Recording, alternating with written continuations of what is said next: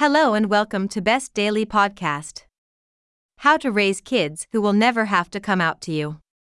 Why it's important to create an inclusive family culture right from day one. When I was 12 years old, I decided that I was an alien. That was the most rational explanation for why I'd always had crushes on boys and girls. It took 6 years of listening to Ani DiFranco albums and meeting other aliens before I learned the name for what I am. I came out to my parents as a lesbian when I was 18. It was emotional, and it took time to sort through as a family. I love my mom and dad, and I know they only wanted life to be easy for me. But if sexual and gender diversity had been woven into the fabric of our family culture, this probably wouldn't have been such a momentous occasion. To be fair, there was less awareness in the 90s, and my parents had fewer resources than my generation does today. Now, 2 decades later, I have 2 young kids of my own.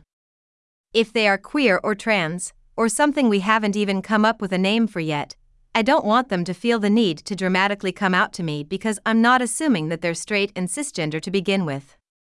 Even from a very young age, kids are dialed in and pay attention to a lot of social cues related to gender and sexuality, says Ashley Yule, a registered psychologist in child and adolescent mental health who specializes in LGBTQ2S+ issues, particularly transgender health. If we want to create an inclusive culture in our family where coming out as queer, trans, lesbian, bi, pan, or even questioning isn't such a big thing, we have to be setting the right tone from day one. Representing diversity. I came out for a second time in my mid-20s, this time as bisexual. I married a man, so this kind of inclusion is extra important to me. Representing diversity affirms my own identity and helps create a home of warmth and safety for my children.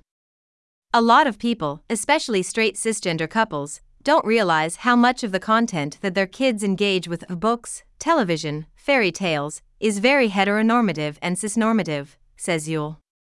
Children learn by watching.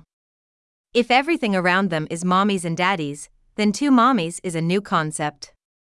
Many experts recommend starting small. One of the things I talk about with parents is to make this a daily topic so that it doesn't become a taboo subject, says Laura Shields, a LGBTQ2S+ natural supports worker at the Center for Sexuality in Calgary. This can cue young people to the fact that it's a safe conversation to have in their homes. Creating a safe environment is more than the conversations we have, the books we choose, and the company we keep. It's also how we interact with our kids. The nice thing about inclusive parenting is that when your little boy wants to wear nail polish, you let him do it, says Ani Creighton, president of Toronto Flag. Helping our kids understand that they're loved for who they are is our number 1 job. Much of LGBTQ2S+ inclusive parenting is just a spin on good general practices. I'm a queer person, so thinking about gender and sexuality is hardly new to me. However, Diana Wark, a training center facilitator at the Center for Sexuality, knows that, regardless of how much knowledge we enter parenthood with, we don't give birth to the instruction manual. Shields encourages parents and caregivers to have intentional conversations about creating an LGBTQ2S+ affirming home.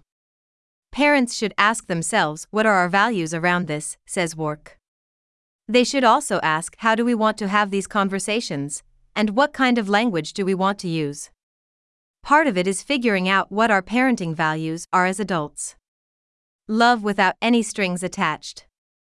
Sometimes our actions can have unintended consequences.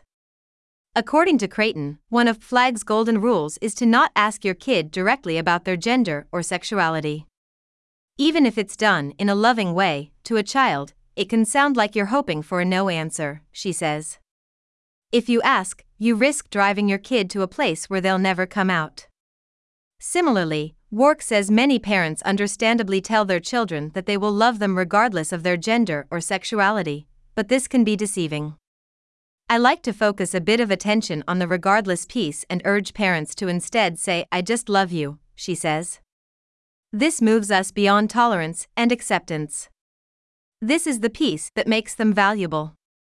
We love our kids because of who they are, not in spite of it. Today's parents are arguably better prepared for these conversations, but being an LGBTQ2S+ youth can be challenging.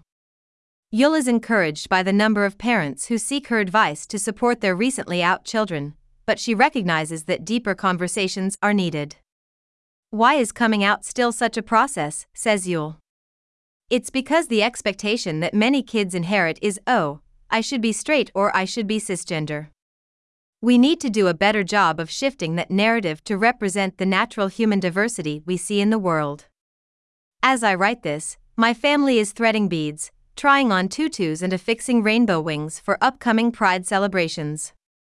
These events are special, but attending them is just one way we celebrate diversity throughout the year.